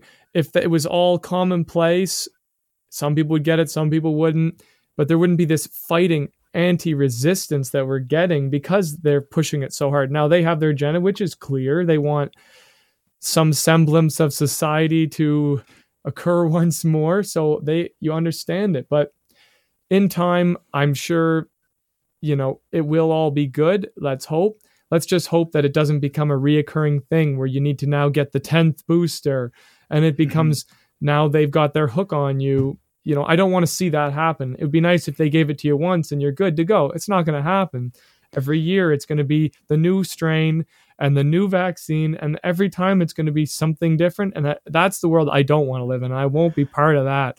But eventually I will get the first one um, in time and probably not too long. I mean, we all want to live our free life and travel and this and that and you know i'm a man in fit age i'm not afraid of the virus i'm not i shouldn't be afraid of the vaccine so that i mean I guess answers the question yeah t- good answer. Time uh, will tell although you know uh, uh, there is a real sense of alarm you know and and need to, especially for people that are gung-ho on getting back to normal in air quotes you know. We, we must acknowledge that that uh, there is no going back it's only forward. That's right. and, and only being in the moment. Um, and I I like your assessment, um, uh, you know, of of and and diligence and taking the time. And you, I guess, have uh, have the the privilege being in a rural place to to be able to take a little bit more time in in your decision. Um, I had I talked to people. I, I had a, a coworker, for example, in in the city of Toronto, and uh, and he was against the idea of vaccines and I we'd sit down and have meaningful discussion about you know I, I would try to put myself in his position and he in, in mine. Uh, you know and I fully well make room for the possibility that I've been duped. You know I, I've take I've taken vaccines uh, foolishly. You know I totally make room for that possibility. Um, the cost benefit makes sense for me but I I make room for the possibility and hope that they can do the same uh, to see my perspective, and so there's some understanding, and um, and that ties in nicely, you know, to the idea of where I find purpose in life, and I guess that has to do with uh, understanding nuance, seeing purpose. Uh, you know, uh, right now my purpose seems to be giving voice to to disenfranchised folks, uh, and that comes from appreciating the nuance. Where do you find your purpose? That's a very good question. I think everyone should, at one point in their life or another, think about the answer to that question. What is your purpose? Um, what are you working for? Is it just blind greed, uh, accumulation of wealth?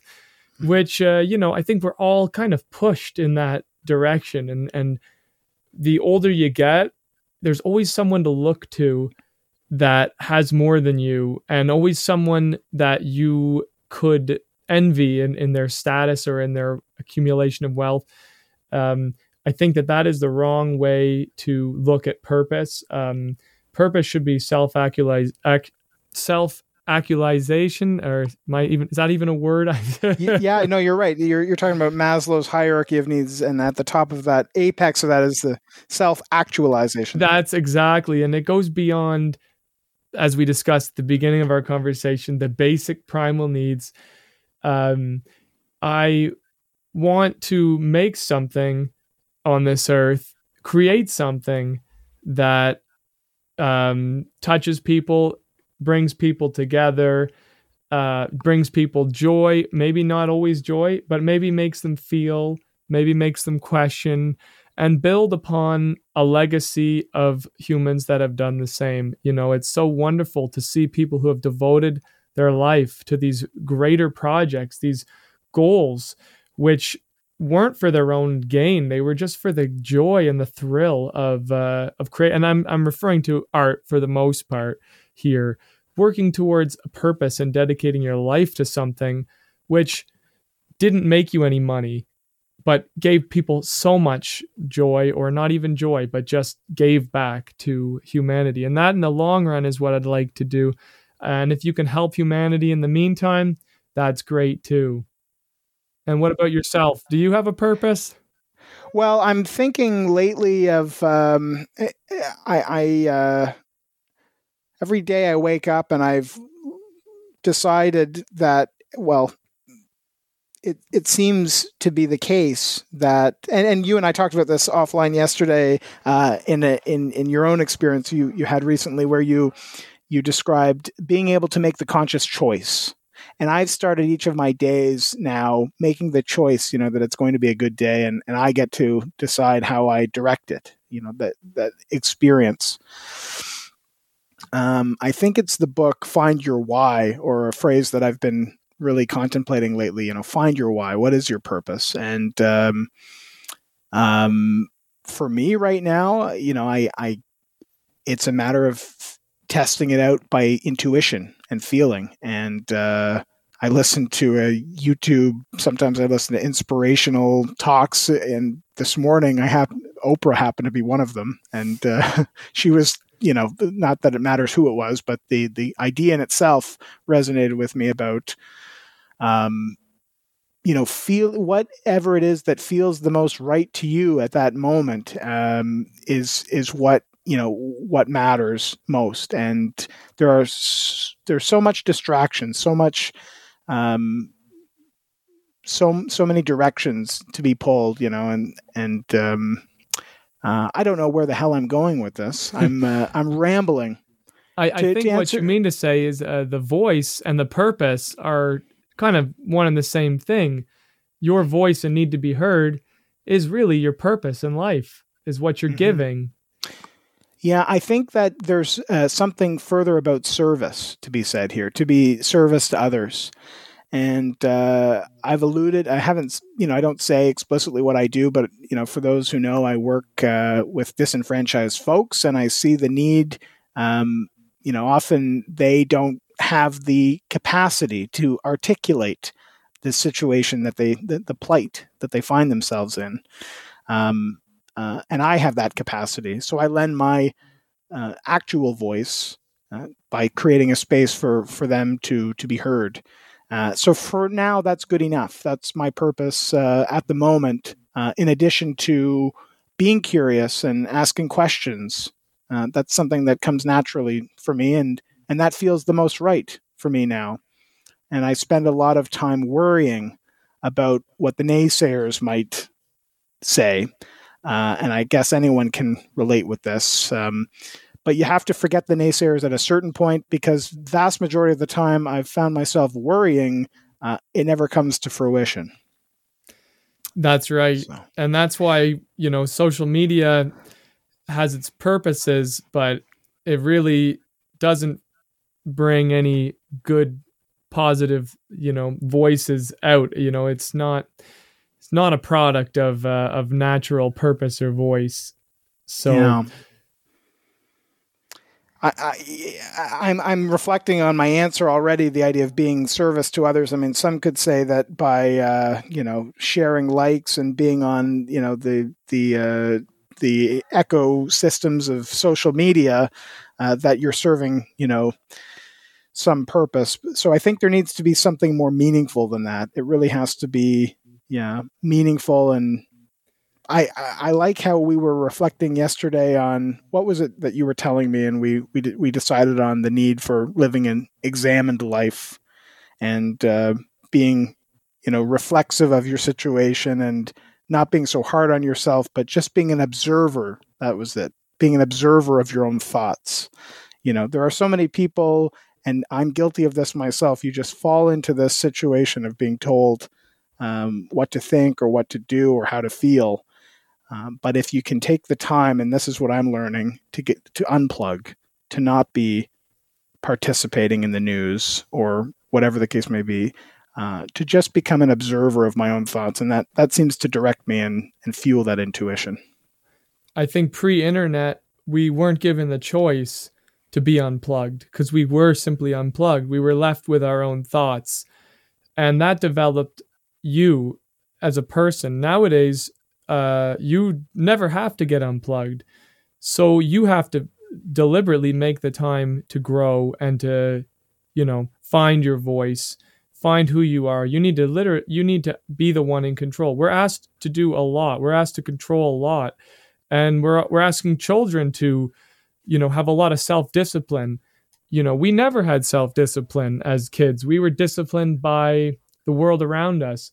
Nowadays, everyone needs to discipline themselves because you can so easily get too much uh, of anything, uh, whether it be online or offline. Um, whatever substances anything you know it's all at our fingertips it's a bountiful you know we have everything we need and i mean i'm maybe not everyone in the world is faced with this problem but in the first world this is the issue we face is it's all there we need to be the disciplinary force on ourselves on our own body. And you know you find you have that mind body conflict where your body will just keep taking more and more and your mind now has to be the mediator when in the past there was a system religion whatever or just basically nature itself to mediate.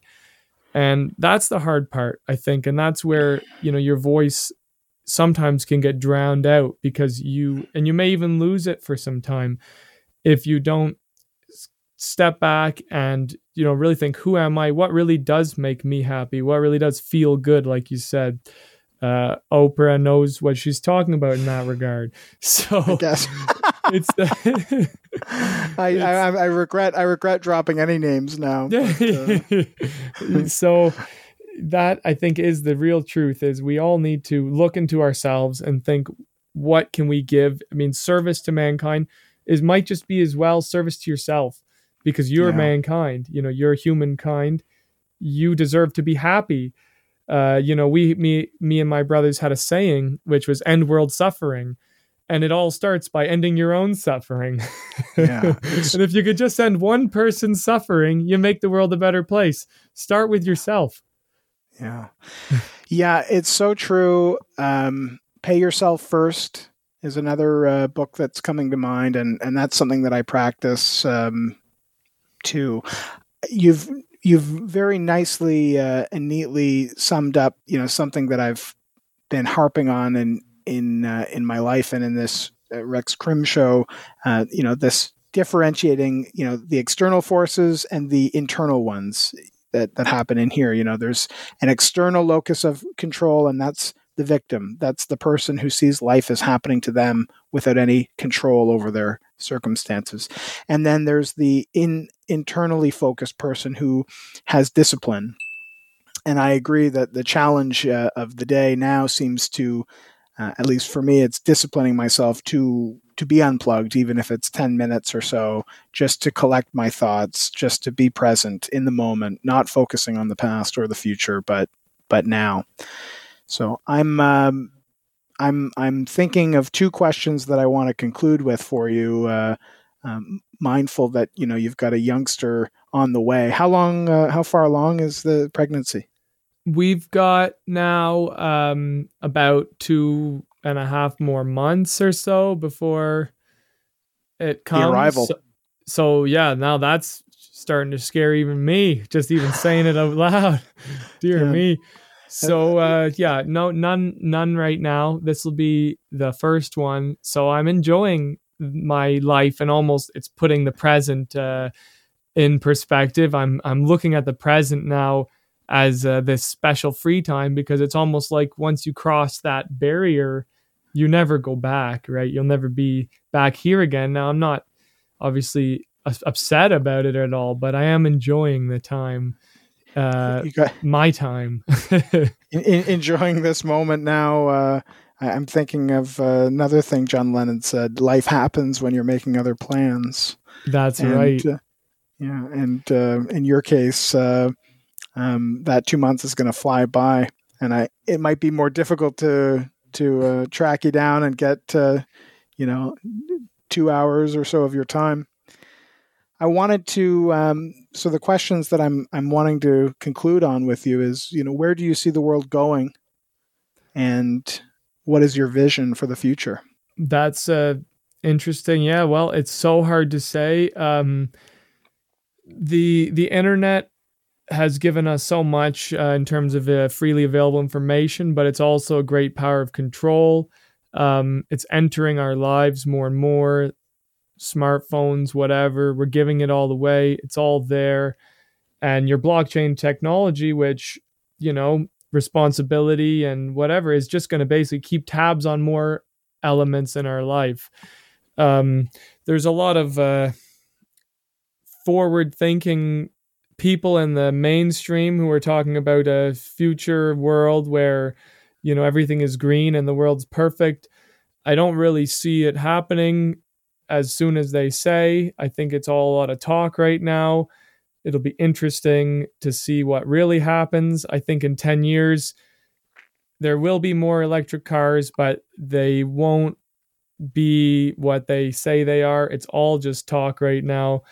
Uh, I think if we can just move in that direction, that would be good. Now, if we could involve people in politics more, then I think that would help out. And maybe the internet has a place for that. Maybe there's more uh, ability for people to get involved.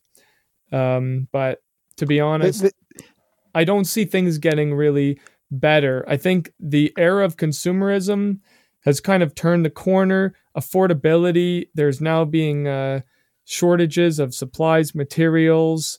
Um, the prices are not going to keep going down. For the longest time, everything was going down all the time. Uh, our buying power was increasing. Our buying power is going to turn the corner. I think there's going to be a turn towards localization. You're going to see more products made at home. We're going to say we don't want to get uh, stuck in a trade block or a shortage from shit that comes from China.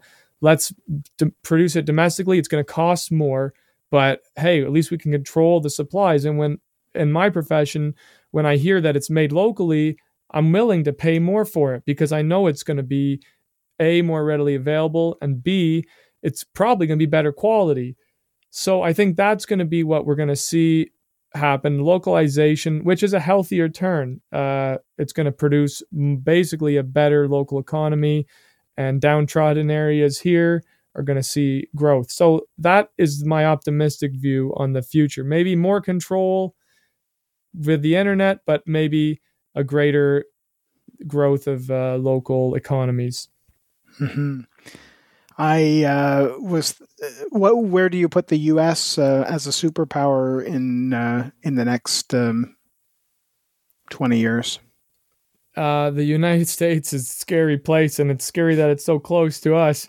Um, you know, I, I have seen a lot about micro factories. The technology for these micro factories is becoming readily available.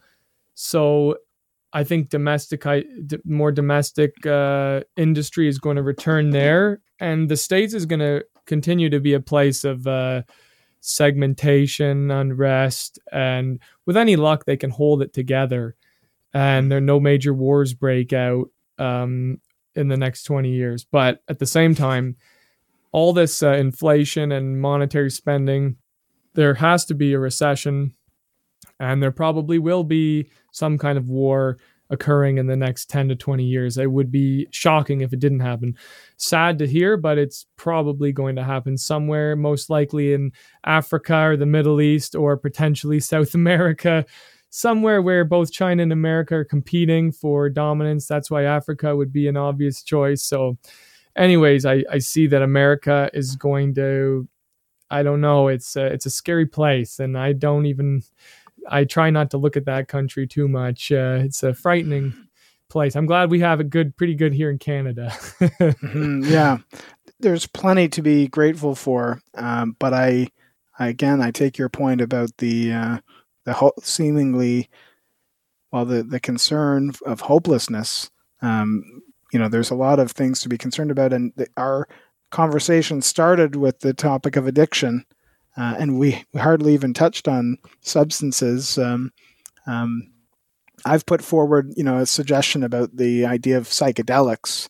Uh, you see a lot of research underway and I think there's some promise um, um in you know these substances and being able to activate you know for people a sensibility about the present uh, the capacity for you know becoming an observer of your own thoughts and living an examined life um, for healing trauma And uh, sometimes you, you know, I, I wonder what it would be like to just, you know, have politicians on LSD and uh, see what the outcome might be. it, it might be a more um, loving place, um, from what I understand. Yeah, the the psychedelics. Uh, the nicest thing is that they they give you that, like you said, outside perspective of uh, of your own existence, of the world around you. They break all your preconceived notions, or at least they question them.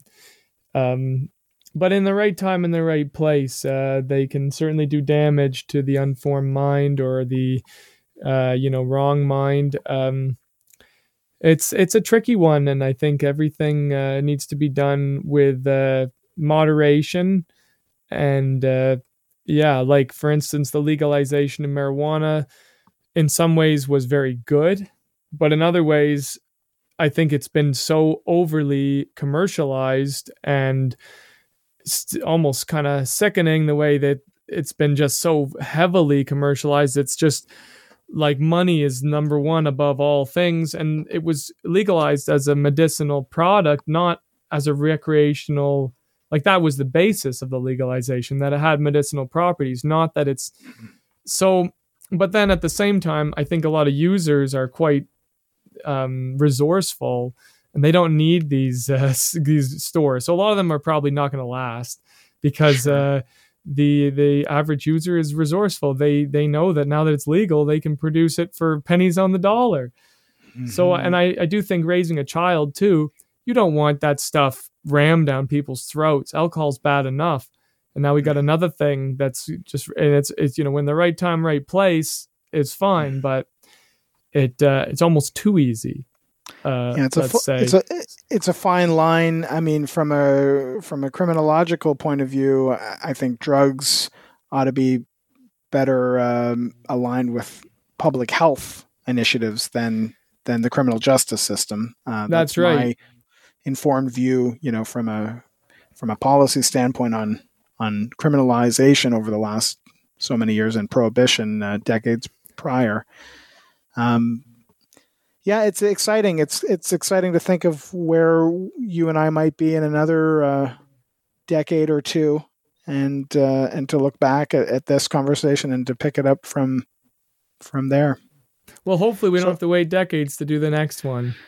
Well, I'm hoping to see you uh, in person, my friend. Um, but uh, mindful of your time and uh, and the attention span of our listeners who have endured uh, this long, I, I want to give you the final word. Um, what uh, what do you most look forward to in the near future? I really do feel like um, as you grow as a person and as an artist, you can you can you learn the be- greatest skill of all, and that skill is patience. Um, as a as a person, as an artist, being a patient hunter, being a patient artist, being a patient human, you wait, you you make it right, you do it because you only get one chance. And when you look back on your life, did you did you do it your best? Did you were you patient? Did you rush to the finish line?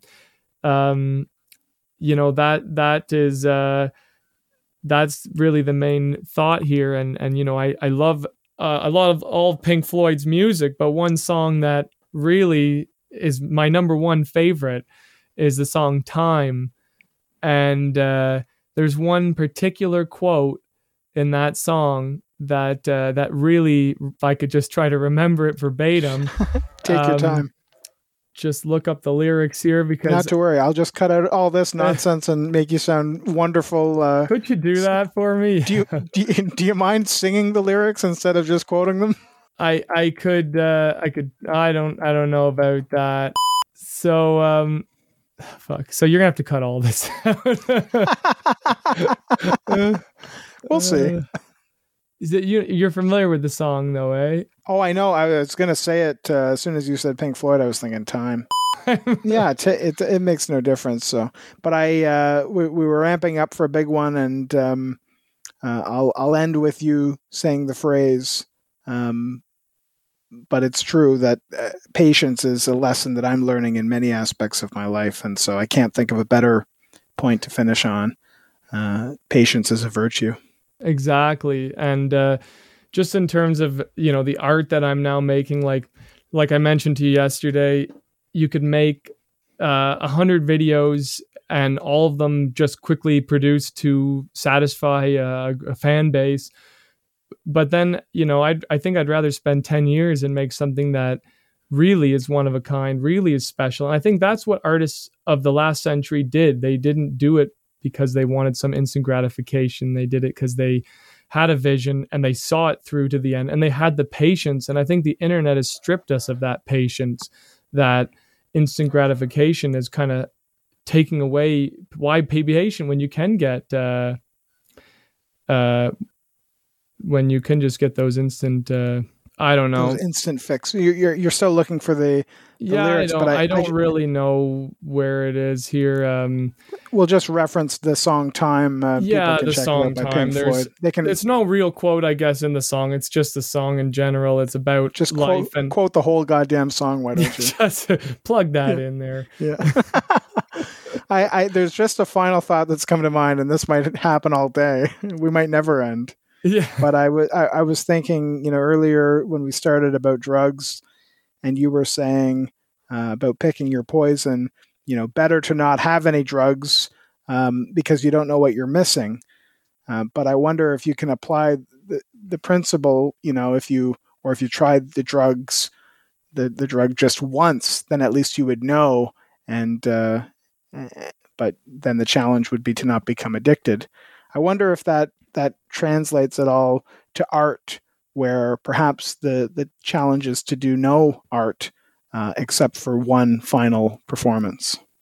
That's yeah, and and you know the the real meaning behind the quote that I gave you was that we all need addictions to cope with life. You know, like my way of saying don't even try it is almost saying like don't even live um, hmm. we all need addictions because they're coping mechanisms. Um, we run basically the sun circles around us.